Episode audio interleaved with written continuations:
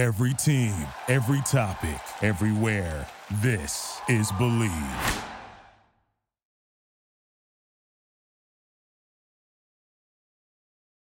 Hello, folks. I am Jon Najarian, and this is Compound Interests. Compound Interests, every week I get to talk to luminaries in various fields.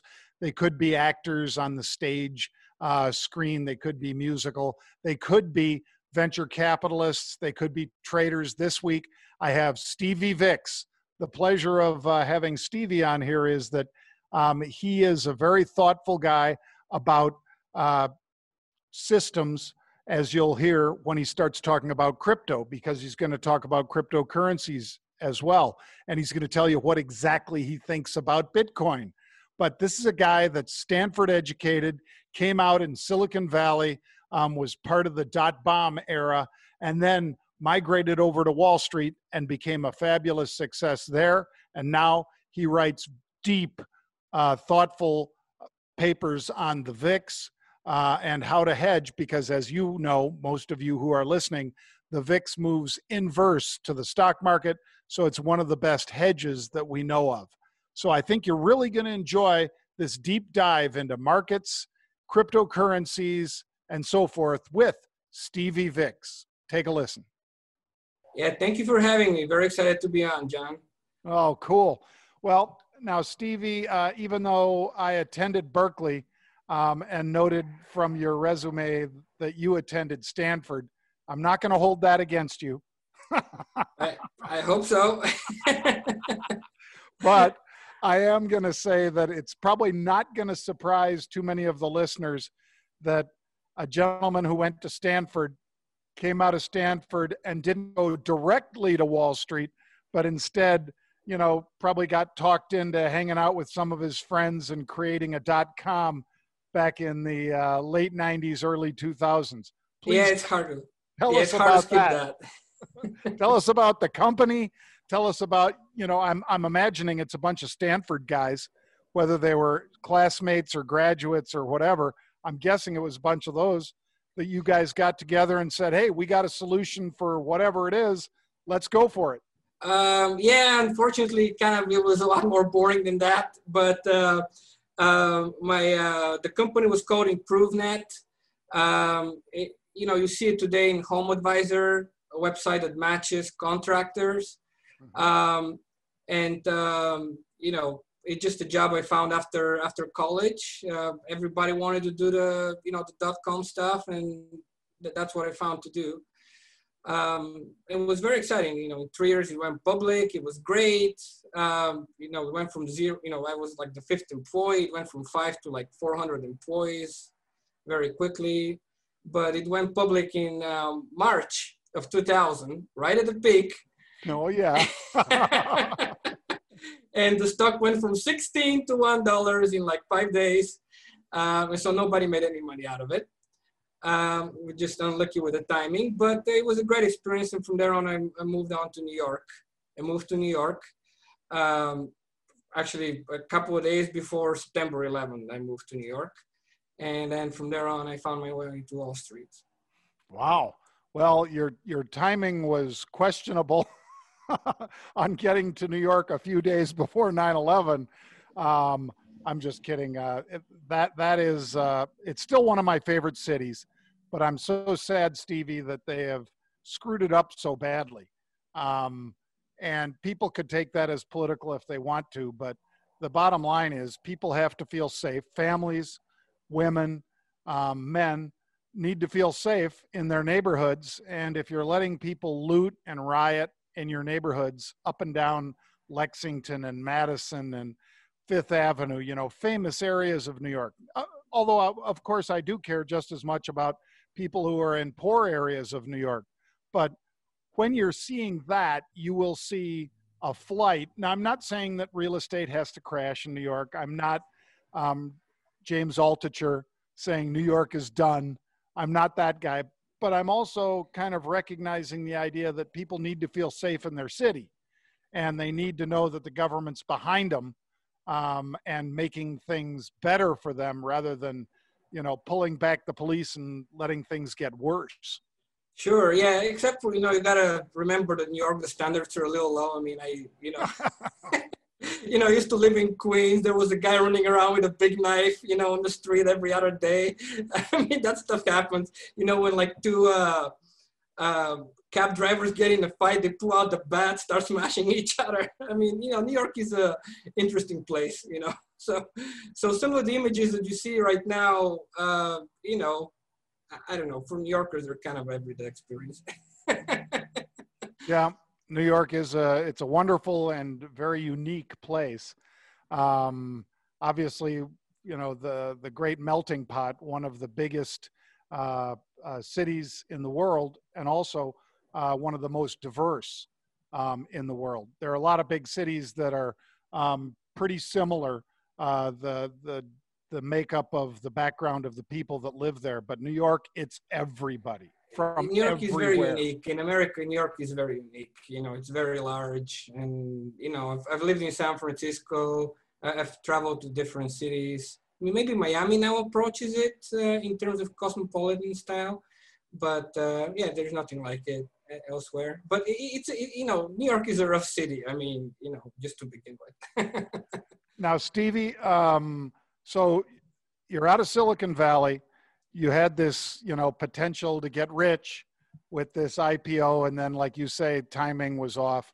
Um, but timing was pretty good on you getting into Wall Street after 9/11 because you know, there were probably a lot of folks that didn't want to be there anymore, and yet you just got there and wanted to dig in. So tell us a little bit about starting up, where you started, and where you got to on Wall Street. So my background is a, as a software developer. Um, you know, I, I wasn't originally a trader; I was a software developer, um, and so I, uh, you know, was a technical architect at Goldman Sachs for their merchant banking division. I worked at uh, Royal Bank of Scotland for a few years. Um, I also worked at a couple of, they're called fund of funds. So these are not hedge funds, these are funds that invest in hedge funds. So they do the due diligence of investing in hedge funds. So I built a lot of systems around reporting and around investing. You know, merchant banking is really private equity. So a lot of private equity investing and a lot of investing in hedge funds. So um, I, I learned a lot about the strategies, um, you know, that they use and how they trade the market in, you know, in case of the hedge funds. And we had a very unique view because the, the fund of funds that I used to uh, work at, they would track 2,000 hedge funds. I mean, every hedge fund in existence is there. You know what they invest in, you know how they invest in, you evaluate them. Uh, you know, you fire them, you know, you take money in, you take money out. That, that was a decision that we made. Um, so uh, you know, it's a lot of technical analysis, a lot of analytics. Um, you know, people don't invest. Um, you know, people think, oh, you're just invest in a hedge fund. You know, people are putting millions of dollars. They have, you know, uh, they have private detective looks looking at the private lives of these guys, what they do, who their girlfriends are. At the same time, they have a lot of analytics. If he deviates from the strategy, they, you know, there's analytics that show you that. They immediately pull the plug. Um, so it's a pretty complex operation that they run to, um, you know, uh, so so the, the thing to understand is um, when prof- uh, you know these fund of funds are hired by professional institutions like uh, college endowments or uh, pension funds. So so you know they have to make like seven or eight percent a year. So when these people invest, they cannot invest in a stock market. They cannot say like, oh, you know what, I'm going to invest in stock market and one year is going to be up 20%, next year is going to be down 20%. Down 20% is not an accept, uh, acceptable outcome for the professional investor. So you have to have a hedging strategy. That's why they invest in hedge funds, right? So these hedge funds, they spend a lot of money on hedging. So they have their strategy, they're long certain stocks, but they always have to have a hedge on in case something bad happens in the market for whatever reason. So they're willing to sacrifice upside for um, you know for stability of the of the of the return.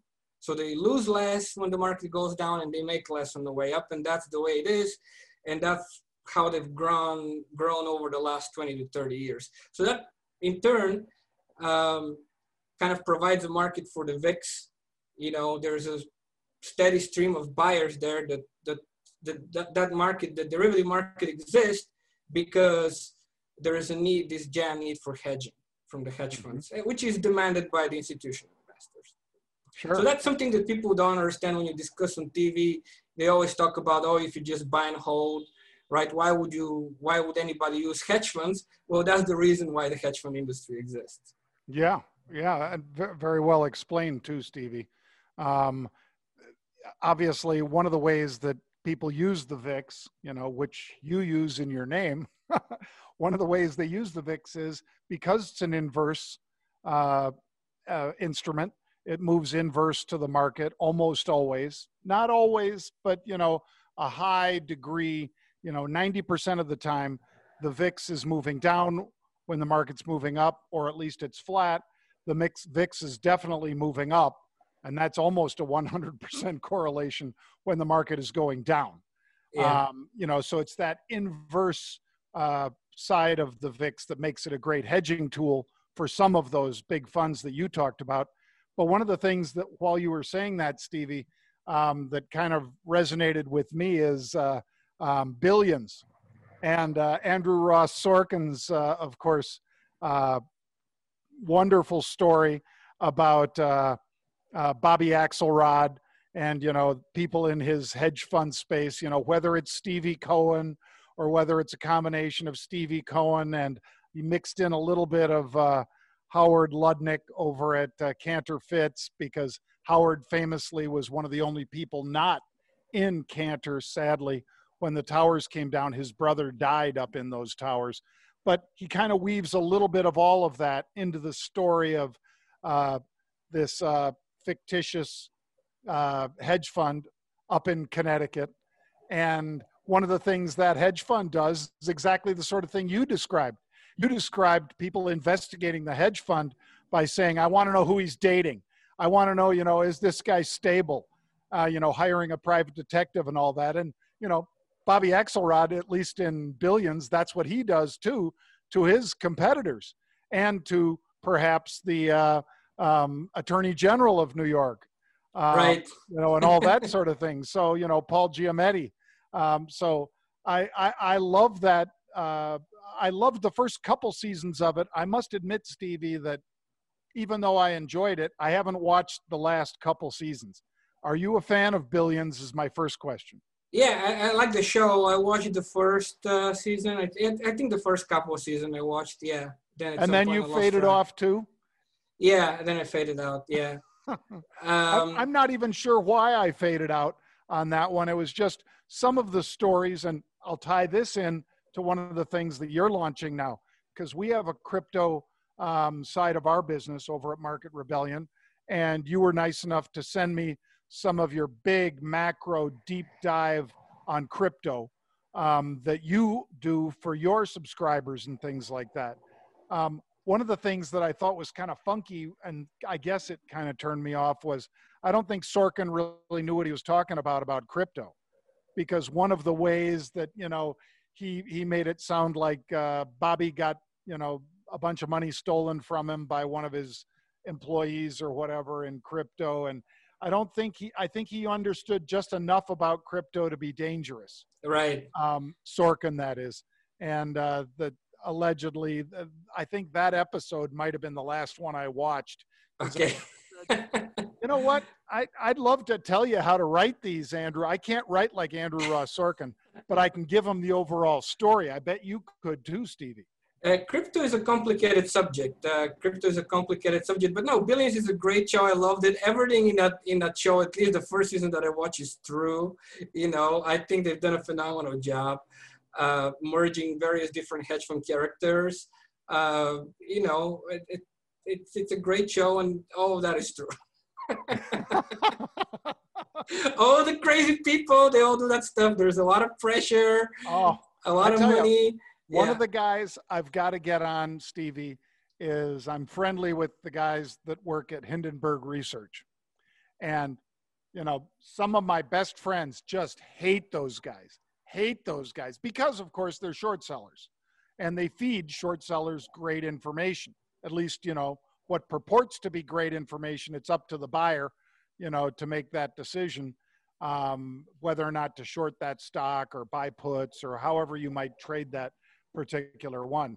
I was already in puts in Nikola when all of a sudden, luckily, days later, they came out with their report um, and they just slammed it. And now it's resulted in, you know, Trevor Min- Minter or whatever I forget his name, but the the, the CEO had to step down this week and yeah. had to forego like 160 million in uh, his stock and 20 million in salary and all kinds of things.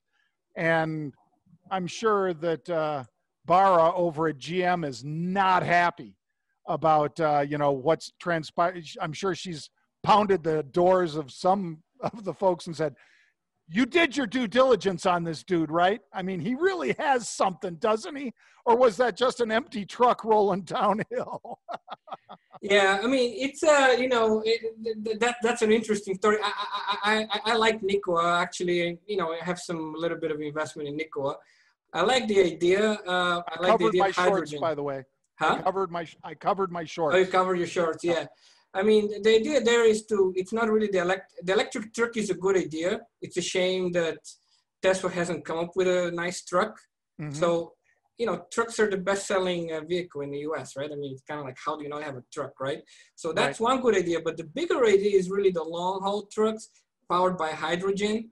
That's really a. Uh, um, I, I've I a friend of mine a long time ago dissuaded me from from keeping my stock in Tesla because he said hydrogen one day is going to replace the electrical the electrical battery car, um, and I think he's going to be right. And you know the biggest threat to Tesla is hydrogen, and that company Nikola. The reason why I'm invested in it is because I think that technology they may not have it now, they may have it in you know in a few years ultimately is a better technology than than uh, than what Tesla is doing. Well, that will be interesting. Um, I, I mean, saying... the, the, the, U.S. military right now has hydrogen cars that drive a thousand miles. So basically, you have a little hydrogen cell. It powers a little electrical motor. On so they put it in. It's dead quiet, and it goes a thousand miles. Right now, the U.S. military uses that. So if you make that, you know, a mainstream, um, you know, and then when you the hydrogen cell when it burns, it burns, uh, you know, um, you know, burns water and air, right? Clean air. So so it's a very clean technology, right? So so if they figure it out, and the, the thing about Nikola is kind of a mixture between Exxon and a Tesla. So they they want to build out the hydrogen infrastructure, basically like gas stations, and they, they want to have a product like a truck or long haul trucks that, that will use these stations. So I, think the business plan is brilliant. You know, um, now, you know, I, I'm actually happy that and, you know the thing the thing people lose lose sight of it is not just GM it's also Bosch and a bunch of European manufacturers are involved in this. And you know Europe is big behind the hydrogen. America if you have a democratic government they're going to be big behind hydrogen. They're filing money. It. yeah. Japan really is. I think it's Toyota on on that side that really is pushing hydrogen hard and saying this is the future rather than lithium ion batteries. Yeah, so the guy, you know, you're right. He's kind of, uh, you know, I, I don't know about the guy, but I think institutionally, all these big companies are pushing that in that direction. Now, let me give you a couple catalysts, Stevie. Um, and I promised you we're not going to talk politics, and I'm gonna, I'm a man of my word. Okay. Um, so, you know, we both know politics are a catalyst. But let me go over 2020 so far and then see how this would have fit into, you know, how you use your models um, to basically write this thoughtful papers that you do write, you know, these deep dives on volatility and so forth, VIX contango. So 2020 begins, everything's fine. All of a sudden, people start getting sicker and sicker, and we move into February, and people are accelerating getting more and more sick, and they're starting to say, well, this, this COVID's going to be a little worse than the flu.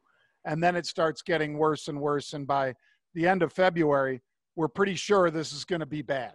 And the market starts tumbling. Um, and we're rocketing down in March. You know, we're seeing thousand point down days, 2,000 point down days, things like that. Just bang, bang, bang, bang as people are getting liquidated out. During that fall, then you have Mohammed bin Salman, um, MBS, all of a sudden deciding to, uh, you know what, Putin's not going to play ball, so I'm going to screw him. I'm going to pump, I'm going to open everything up, pump like crazy because um, I've got the lowest cost production on the planet, baby. I'm going to hurt him. And then Putin reminds him, you know, you have to provide checks for an awful lot of people in Saudi Arabia. You might not want to drive this down to zero. so they more or less settle their little blood feud. Um, but in the meantime, crude oil goes all the way to negative pricing for one day, but it went all the way down there. And we know it was because of the contract expiring and all that. You had to take delivery, and people couldn't take delivery because all the basically vessels to store it, whether it's land based or water based, were taken.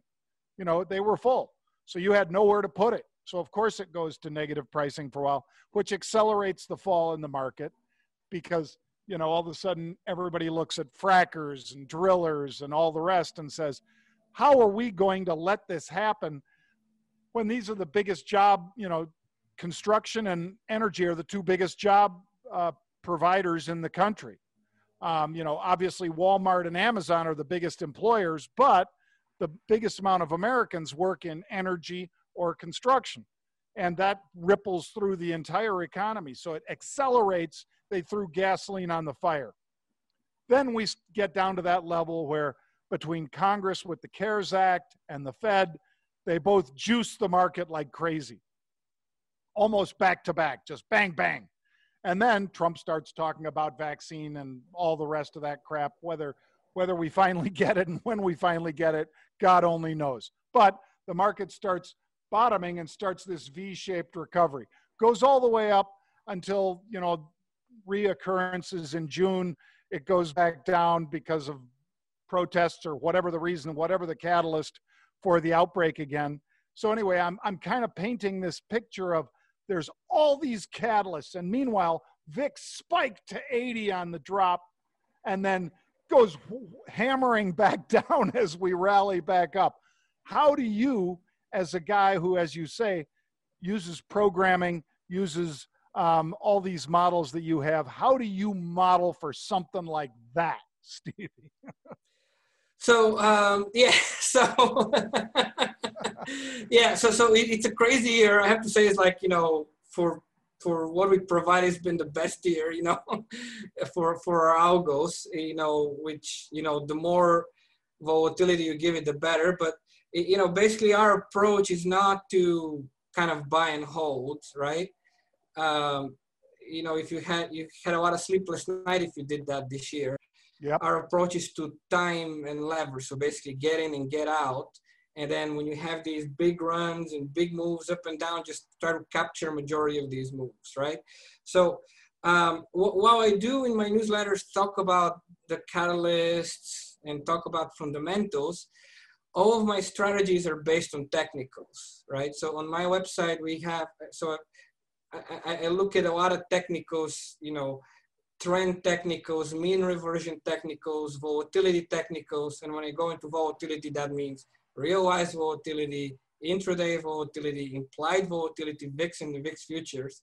So, you know, I look at all these indicators, we have reports. On top of these things, um, in, these indicators, I run back tests. I run back tests to figure out uh, which of these indicators is working. So if I, if I, for example, trade SPY with when it's above the 50-day moving average or below, what's my return, right? So I keep continuously tracking. So I call these factor labs. So basically, we see which factors, which indicators, combination of indicator and value, works at any specific point in time, right? So so the market. So so a lot of people they they create a some kind of a formula, some kind of a backtested signal, and then it stops working after a while, right? The mm-hmm. reason is because the market adjusts to it, and then new, the market uses new new indicators is hitting to make money. So so I have a system that allows me to find what these indicators are, right? Um, and in addition, I have, I have basically, I've synthesized this to three signals. One that tells me when to invest in UPRO, which is a leveraged S&P 500. It's called Smart UPRO. I have another signal, Smart VXX, which tells me when to invest in VXX, uh, which is a long VIX ETF. And then a Smart SVIXY, which is a smart short VIX ETF, right? So, so the, the, these, these signals they run and basically tell you when to get involved. So they could spend a lot of times not, you know, off. So, so this year what happened is like came March, um, first of all, the, the Smart UPRO got out, right? It sold. Then the Smart VXX turned on, right? And then it turned on and then it stayed on for basically for majority of a, for majority of March. So it made like 150%, right? If you put leverage TVIX, you probably made even more money. Uh, but you know, for you know, we just use VXX 150%. Then the market bottom. You know, I, I could kind of tell it was a bottom. You know, when they put all this all the stimulus. You know, they put about six billion in stimulus between the fiscal trillion. and the balance sheet expansion. 6 trillion yeah sorry yeah. six trillion yeah which is like three times as much as anything else before you know two, two billion two trillion was the most before so they really jacked it up so at that point smart upro turned on right so then it, it's made a couple of trades it's up like 60 70 percent so so uh, you know I, I do follow this stuff but at the same time the reason why people use my website is to get these signals because they really don't care about the fundamentals. They just say it's a good time to be long the market now. You know, for whatever reason, there's a trend or volatility is declining. You know, there's a number of technical factors that you can that you can uh, that that can justify a long position. Or likewise, for example, we go long, uh, you know, go long VIX because why? Because the VIX is very high, it keeps increasing. We have a huge backwardation in the curve, so it helps uh, you know um, that there's a there's an upward trend that you can take advantage of, right? So so these are all back tested. So this has happened before. So um, when you have a back test, you have the confidence uh, that you're not gonna get whiplashed and so forth. There's a lot of whiplashing in the market. Um, the, the algos that I have, they kind of look at trends that have happened at least a week, you know, so the trade can go for a week or two or a month, right? So, so they, they don't get involved. If the indicators are too close when there is a potential for whiplash, they don't get involved. They only get involved when you have a clear cut, clear cut runway, right?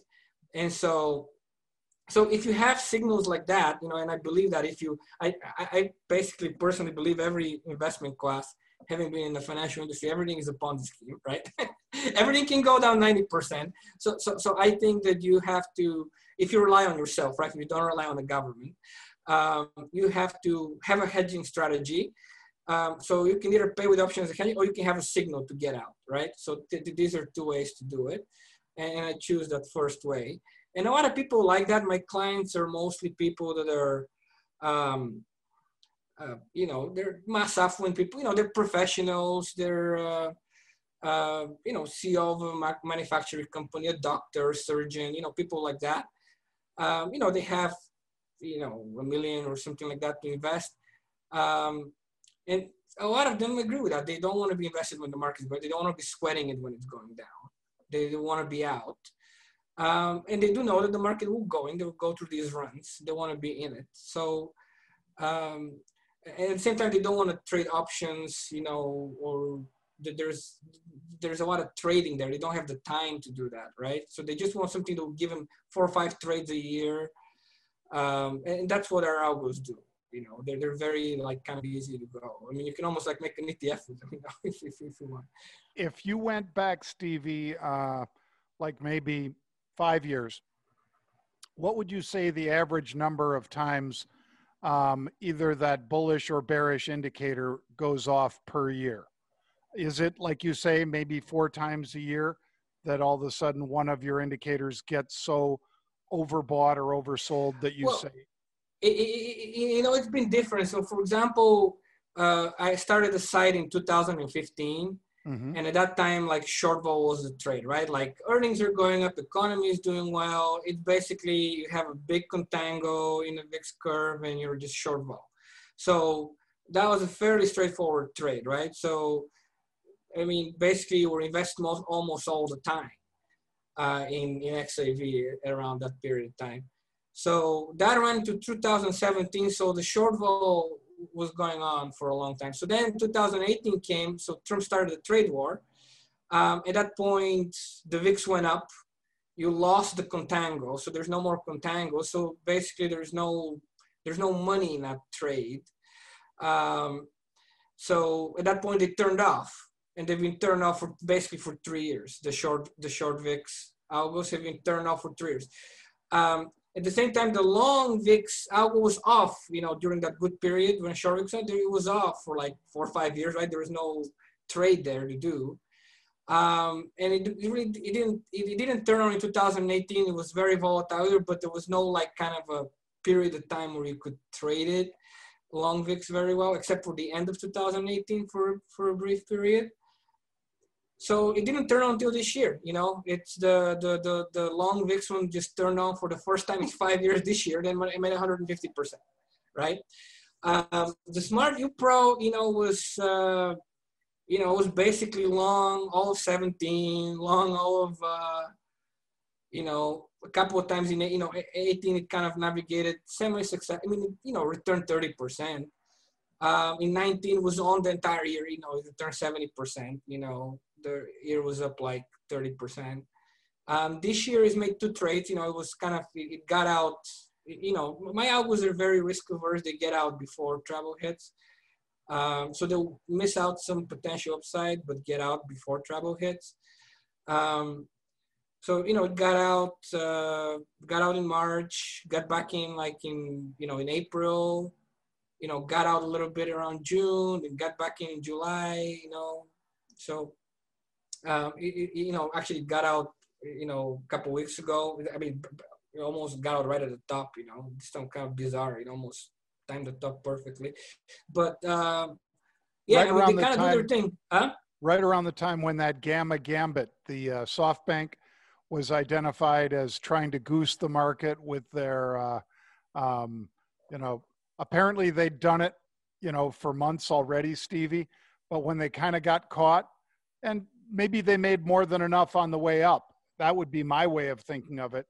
But the way uh, Yahoo and uh, Business Insider and the Wall Street Journal wrote it up, SoftBank got tagged on that, you know, basically trying to goose uh, the upside by buying all these calls. You know, they they weren't buying stocks, they were or futures, they were buying calls uh, to goose the market up. But yeah, to a certain extent, that kind of works because if you've timed it right and you're getting things to the upside, a lot of the people who sold you that upside have to start covering. You yeah. know, because as you know, as a derivatives trader, you know, some when they sold it, maybe it was a 20 vol, uh, 20 delta call when they sold it, but so the guy only had to buy one fifth as many shares to cover the upside of against that call yeah. all of a sudden it becomes a 40 delta 50 delta 50s at the money of course it becomes yeah. an at the money now you're screwed because yeah. now you've got to really own a lot of stock yeah I mean, I mean these are these are kind of generally pretty these moments like the end of this year or um, you know before Volmageddon they're actually fairly easy things to capture because basically what happens is, you know, so you have this big spike in the market very quickly. The VIX tends to go up with it. So when the VIX goes up together with the market, basically what's happening is um, the banks are hedging for for the activity of the market participants, right? So they're, they're on the other side of the trade. So so when the things start to move, they have to basically buy stock to hedge their short their option shorts, right, which are the long calls, right? So, yep. so when you get into that scenario, you get the both SPX up and VIX up, and basically that tells you, and you know, for not for one day, you know, for you get it for like a week or something like that, and, and then that basically tells you this is not a sustained price move. This is basically the the dealers are responding to to to artificial demand. You know, there's no equilibrium in the market. They just kind of have to respond to artificial for whatever that reason is, right? The in 17 was enthusiasm. I think you know the SoftBank purchases are more politically motivated, but um, the whatever that reason is, you know, basically the banks are uh, you know are hedging themselves for this for this activity. You see that in the vix rising and that's a fairly easy thing to catch. You know it doesn't happen very often though you know so. Right. Well to to that um, was that too quick a move for your um, strategies to catch or were you able to catch some of that you mean to the downside yeah uh, no no mine got out like a day before the the, the day before like the final move up. So if like it missed like one percent up, but it got out before the downside move. So so the VIX had moved up enough to where like the signal triggered. Um, you know, so so so it got out almost at the top. You know, for the one in June, it got out after it dropped. So so there it had a loss. But you know, the overall trade was up thirty percent. You know, so it, it was still good. Uh, but yeah, I mean the again like the the the you know, the advantage we have is we watch all these, um, all these indicators as they change and they do change. Uh, which indicator is, is the best one? So, for example, for many years, like Contango was a very good indicator. All of a sudden, like uh, volatility momentum indicators start to become very uh, start to make a lot of money. You know, the VIX spiking sharply and above, you know, the 10 or 20 day moving average and then like going up to like 40, 50, and then selling off there. So, so at some point, those strategies start to like over the last two years, that has been making a lot of money, right? So, so, so uh, it, it, changes what what works. You, you, know, you know, if, if you ask me like, is there one signal? There's no one signal, right? You have to use multiple signals together to to identify the situations, and then the, the situations change all the time, right? So short vol was a great trade for many years.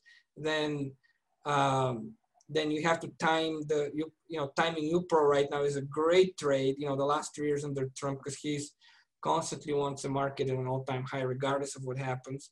So so timing UPRO has been a great trade.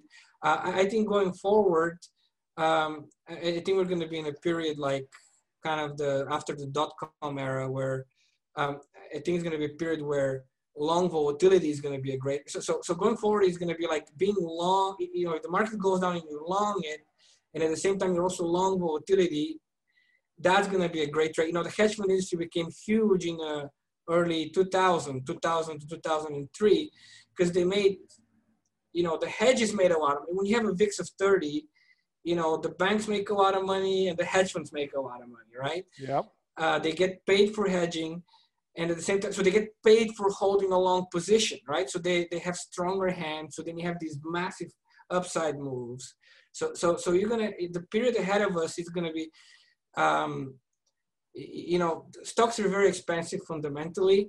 So so but they're gonna go down. When they go down they're gonna go up a lot right? They go up, up they're gonna go down. So it's gonna be like a period like the you know, like the 70s between 1968 and 1982. There was a 12 year period where you had a a 12 year bear market, but it wasn't really a bear market. It was just basically a sideways move up and down 50, you know, down 50%, up 100%, down 50%. So I think we're going to be in a, a period like that for the next few years. Um, because um, overall the government is going to change. Uh, you know, we've had a pro-capital government. I think you get Biden, you get the Democratic Senate and the House, you get a pro-labor government. So, so that in turn, you know, you know the markets are not going to have a, as big of a peg as they have, they'll have a peg but at a much lower level right it's not going to be constantly at all-time highs right so uh, the, the, the peg will be lower and so you're going to have a lot of volatility you know uh, you're going to have a lot of volatility the other reason why you're going to have a lot of volatility is because you have bonds which basically the yields are at zero they're going to be at zero for a long time um, you're stealing my next question. That was my next question. Um, do you guys, um, at your firm, Stevie, do you guys track vol for bonds and trade off of that? Because that's like, you know, it's almost zero, right? It's like, you know, you're looking at vol of five or whatever. So, so, so I have a general macro view. I issue a macro view every year, but uh, the the the site is basically UPRO, VXX, and SVIXY. That's it. Just these three things. and we're good at them and we make money out of them. And you know, we don't deal with single stock risk. We don't deal with sector exposure. Just the just these three basic components, and we try to help people make money that way. Uh, so so I do watch bonds. I mean, you know, bond. You know, the the, the, the yeah, you have to watch bonds. Uh, you know, the rates are going to go down to zero. So, uh, you know, TLT has another 20, 30% up, something like that. So, so you know, investors in the pickle right now, that's why I wanted to talk to you about crypto, because that's basically, if you're a buy and holder, holder mentality, you have to think outside of bonds, you have to think outside of stocks, um, you have to go to alternative assets. And um, the, the, other reason, so before we go into crypto, the other reason to think about that, I think the world is going to change. So we've had like a 40 year, 40 year world of American down, you know, Soviet Union fell down and America is ruling the world, right? Um, you know, you just have one actor, uh, the USD dollar and America, America's property right system. So th- that's going to come under challenge. So the rest of the world has advanced. So China is a bigger country than it used to be. Uh, Europe is a much bigger economy than it used to be. Uh, Latin America is a bigger economy than it used to be. Um, so um, India is a much bigger economy. I mean, the U.S. as a as a relation to the globe is becoming smaller and smaller, right? The U.S. GDP. So, so the system doesn't work anymore. The U.S. dollar is basically because the the United the U.S. economy can't grow as fast as the rest of the world, right? So the dollar, the America can't just print money like crazy for everybody else to, to satisfy the reserve requirement. So so um, so so that's one issue. The other issue is kind of like China. You know, there there's reasons why they don't want to be like the United States. They kind of have their own kind of um, communist uh, style capitalism, right? um, you know, state state capitalism, so to speak. So so there is going to be a, I, I call it the three cartel. The world is going to break up into from one world, one global world into three cartels, and then I call them cartels. So they basically the Americas, North and Southern America is one cartel. Um, geopolitical cartel, geoeconomic cartel, Russia, China, is an Iran, you know, Middle East. There's another cartel, and then Europe is kind of Europe used to be with the US, but Europe kind of wants to. They get burned by the Trump experience. They know that somebody like Trump can come back again in the United States, so they want to have an equidistant relationship between China and America. So, so they're going to form their own cartel. And what does that mean? They're going to have their own pricing for oil, their own pricing for gold. So, so what you're going to end up with you're going to end up with three separate systems. The Chinese are going to say, we don't want to settle payments in dollars. The Americans say, we don't want to settle payments in yuan. You know, they're not going to agree to use the euro. So you're going to need something else to come up, some another financial system to come up and take the place in this world where these three big players don't trust each other. And I think that system is going to be this crypto, uh, which is computer-based financial system, right? It's going to come and take its place. So, uh, you know, when you want to, we can go dive in a little bit more in that, how, how that's going to take shape. But, but I think crypto is going to be a natural outgrowth to these divisions that are happening in the world. And, and I think the divisions between us and China are not going to be healed quickly. I, I, don't think you just elect Biden and the whole thing goes away. I don't think that's going to happen. Um, you know, um, so um, I think I think these two big players are scared of each other the way they were during the Cold War, and, and they don't want to give dominance. They don't trust the other side, and um, so there has to be an intermediate that comes out of, out of somewhere, and I think that intermediate is going to be the computer. Yeah, well, I don't disagree. Um, I was just on a podcast yesterday, Stevie, and uh, I said between precious metals and uh, crypto, I'm 12% in uh, of my net worth, um, which is very high for most people in our business collectively, yours and mine. Um, 5% of that is crypto, seven, I mean, five is uh, precious metals, silver and gold primarily, a little platinum, and the rest is crypto. Um, and more or less five cryptos. The biggest one is Bitcoin, but um, now some of my other little crap coins have come come back to life again, and uh, you know some of them are top 50 coins again.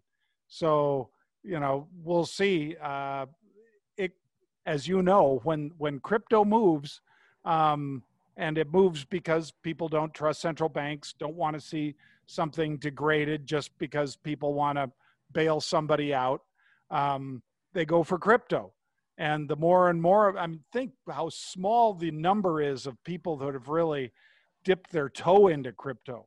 Yeah. Um, and when you think about that, then you get the idea that uh, some of these predictions for crypto assets being, you know, like Bitcoin at a hundred thousand or whatever. Yeah, it's probably not this next year, probably not the next couple years, but I see a real case for some of these assets being worth a lot.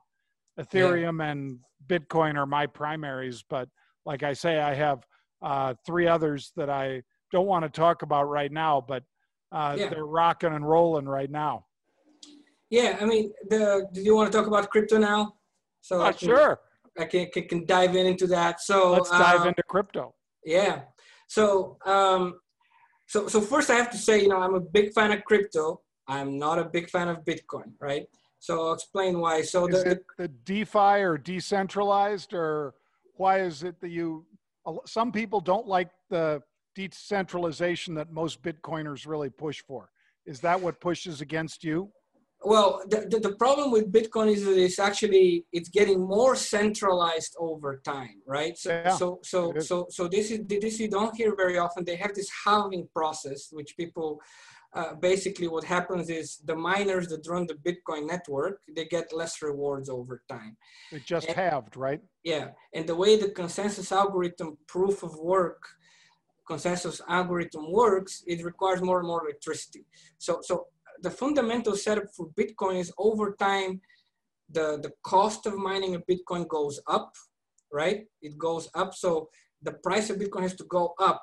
If the price of, gold, of Bitcoin goes down below the mining price, the miners have to sell to cover their bills. So that induces huge volatility, right? So that's the first thing to keep in mind. But but the other problem is that this halving process forces these miners to invest in equipment constantly, right? They have to constantly invest in equipment, get better equipment, and so they become bigger and bigger. So, so what has happened over time, instead of having a lot of computers, right? Uh, instead of having a lot of computers, you have less and less computers. So Bitcoin is getting more centralized and becoming more like PayPal.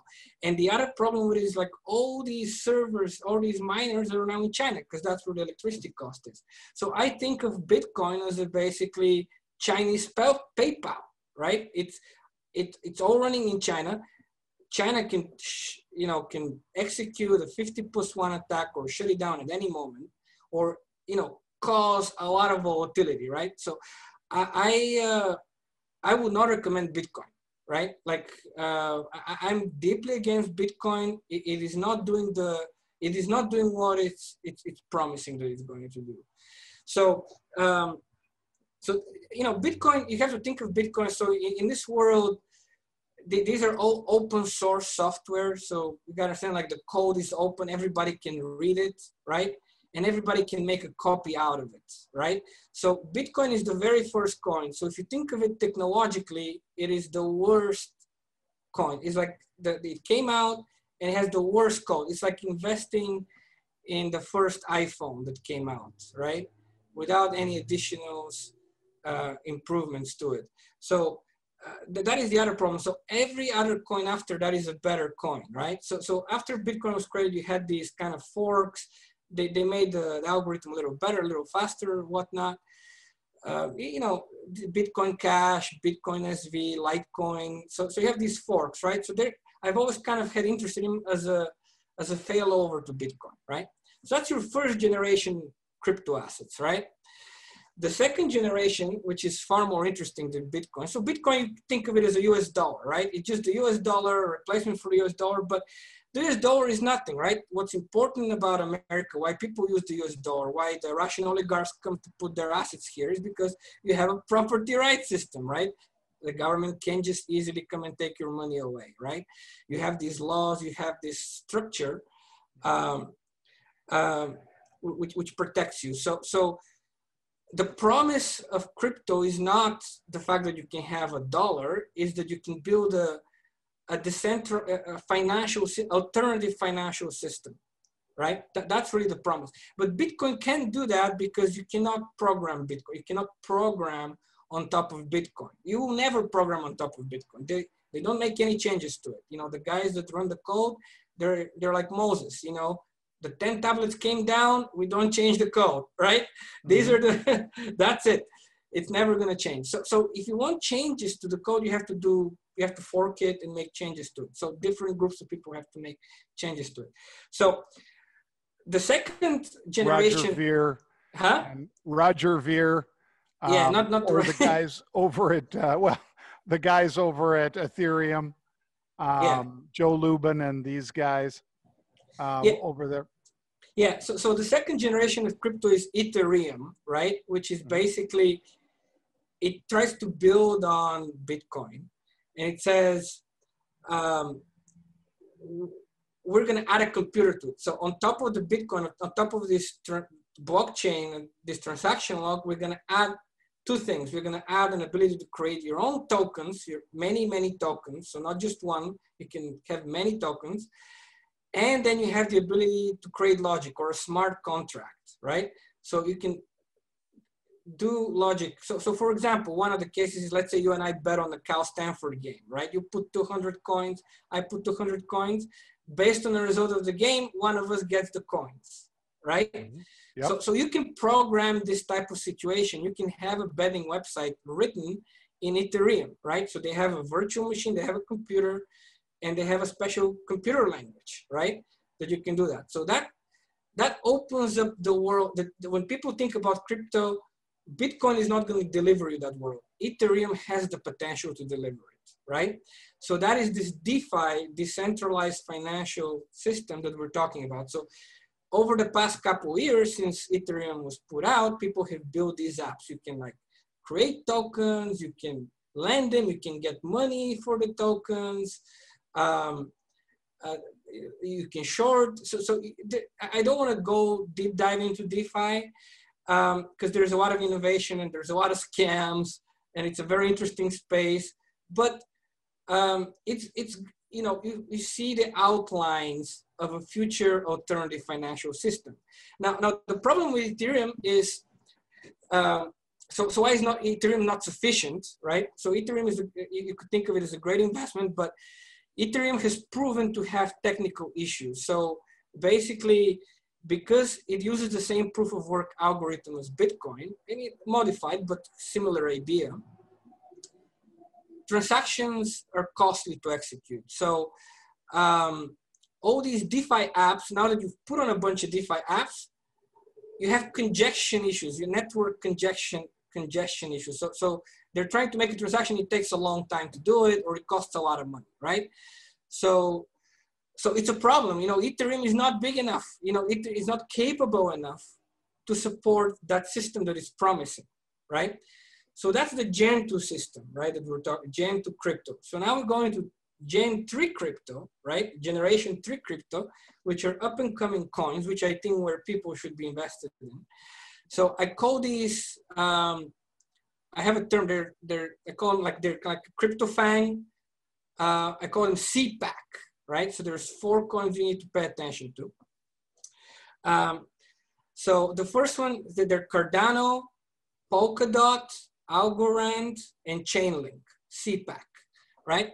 So Cardano is the, basically all of these coins change this consensus mechanism from a proof of work where you basically use electricity to prove yourself that you're doing something, they use a, a so-called proof of stake mechanism. So a stake is basically when you get some, when you buy some coins, you can delegate them to a miner. The miner is not called a miner, it's called a stake pool operator, right? So this, this, this stake pool operator is like, you know, think of it as parliament. You elect a representative in Congress who negotiates on your behalf, right? Bills. So similarly, you delegate to the stake pool operator, right? And then he participates in this network, which generates consensus based on a computer. So, so this is a much faster way to generate transaction and much cheaper. You don't have to spend all that money uh, on electricity and computers. Yeah, uh, you know, Bitcoin spends as much electricity as the country of Austria, right? I mean, it's insane. So, so this with a very with just a very small fraction, you can run this this computer net decentralized computer network and do everything that Ethereum promised that it can do. So, uh, so this is uh, another very important point. This is the most important point. Is this proof of stake mechanism is built to incentivize participation.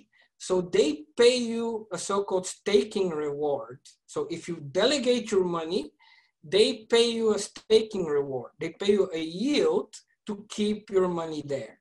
So with a lot of these coins, the yield is about 5%, right? So they pay 6%, the operator keeps a couple percent, they give you 5%. With Polkadot, the yield is 12%, right?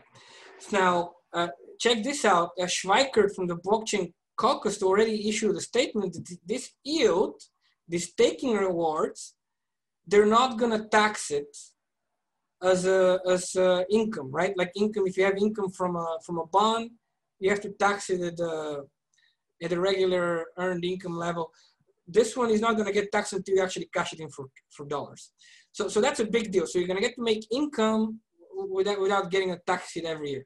So how, so you say like where does this yield come from right? So the first thing you say like where does the money come from here right? So so the, so so these generation three coins they have improved their kind of ponzi scheme design. So when they issue a coin let's say there are a billion coins one third of them are given for distribution one third of them are kept as rewards and one third of them are given to a foundation so they can hire developers to make the code better so this reward pool is where the money comes from. So they've blocked it out in the beginning, and basically over time, they you know over 20, 30 year period, they're gonna give people money back, right? Mm-hmm. That's where the money comes from. It's basically that's how they design it.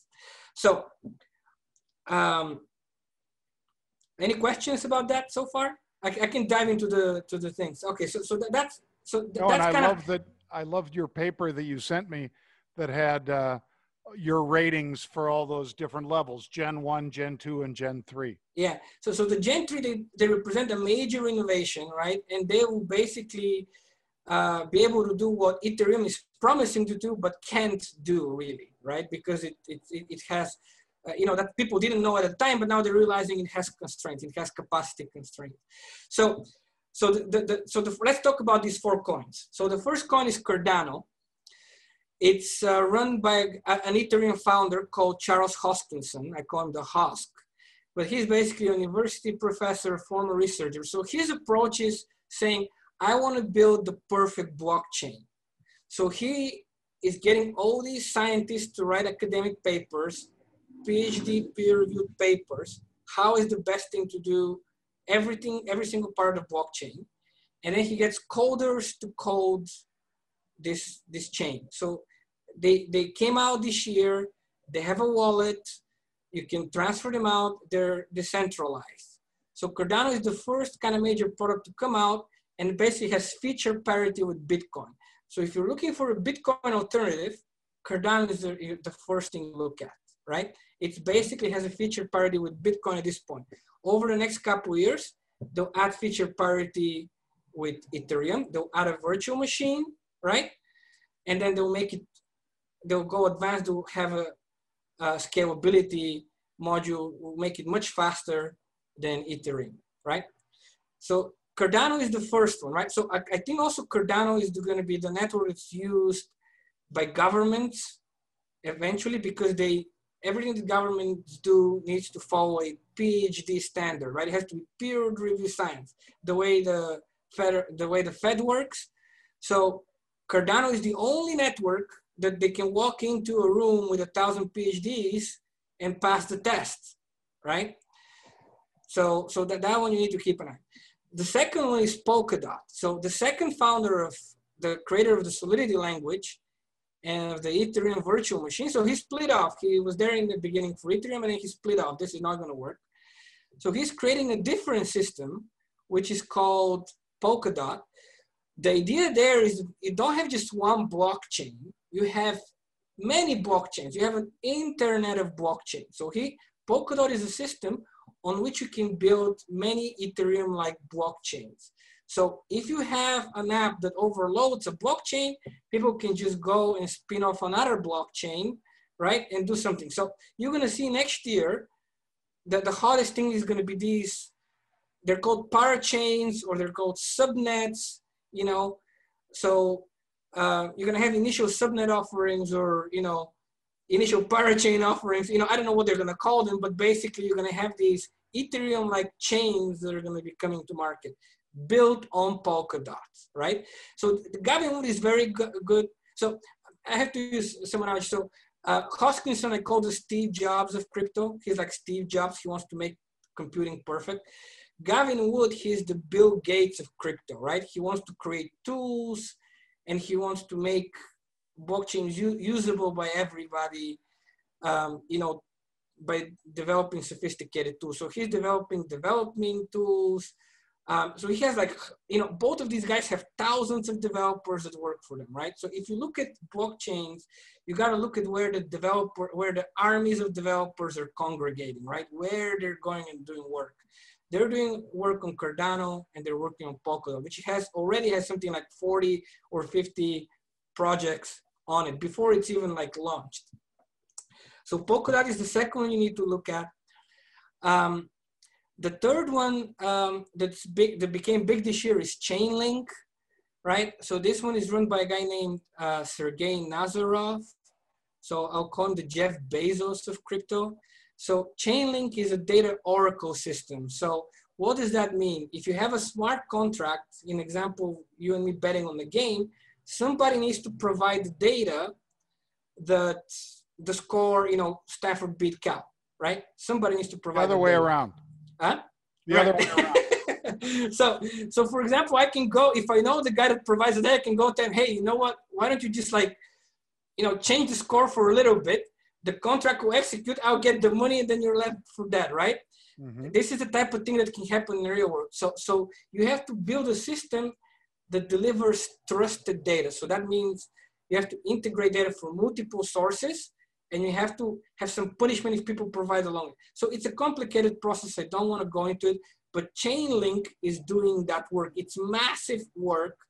And it's not only going to get used in crypto, it's going to get used in the real world once it's built. You know, you're going to use it in your Word, MS Word app, in your Excel spreadsheet, and so forth. So this one requires a lot of business acumen.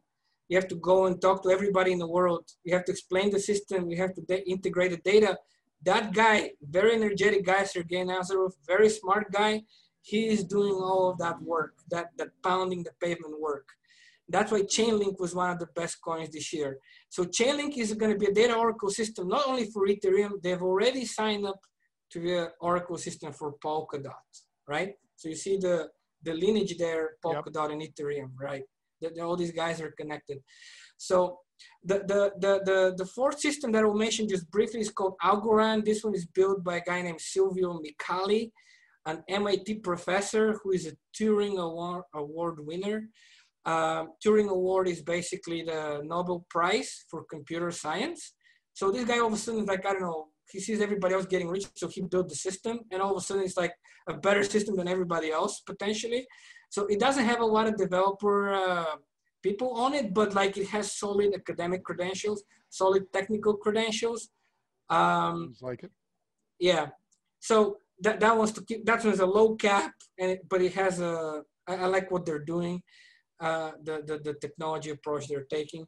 So with these three coins, uh, so, so I think what's to happen over time is uh, people are getting introduced to crypto. So I think you're to have people investing in Bitcoin. Then they're to learn about Bitcoin. They're to learn about its problems. Then they're to say, oh, look at Ethereum sounds great. They're to invest in Ethereum, right? You're to have a DeFi system. So then at some point, you're to have issues there. Then everybody's all of a sudden to move to the Gen3 platforms. So if you look at them, um, you know, so, so, and the, so, so the Gen3 platforms, you got to think of they're a competitor not only to bonds. So the bond people will invest in gold then the gold people are going to invest in crypto, right? They're going to invest in Bitcoin.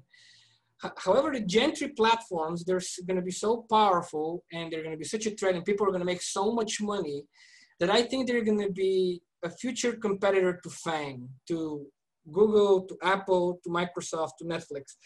Um, why do I think that? Because people are just going to make a lot of money there, right? And then the talent goes to where the money is.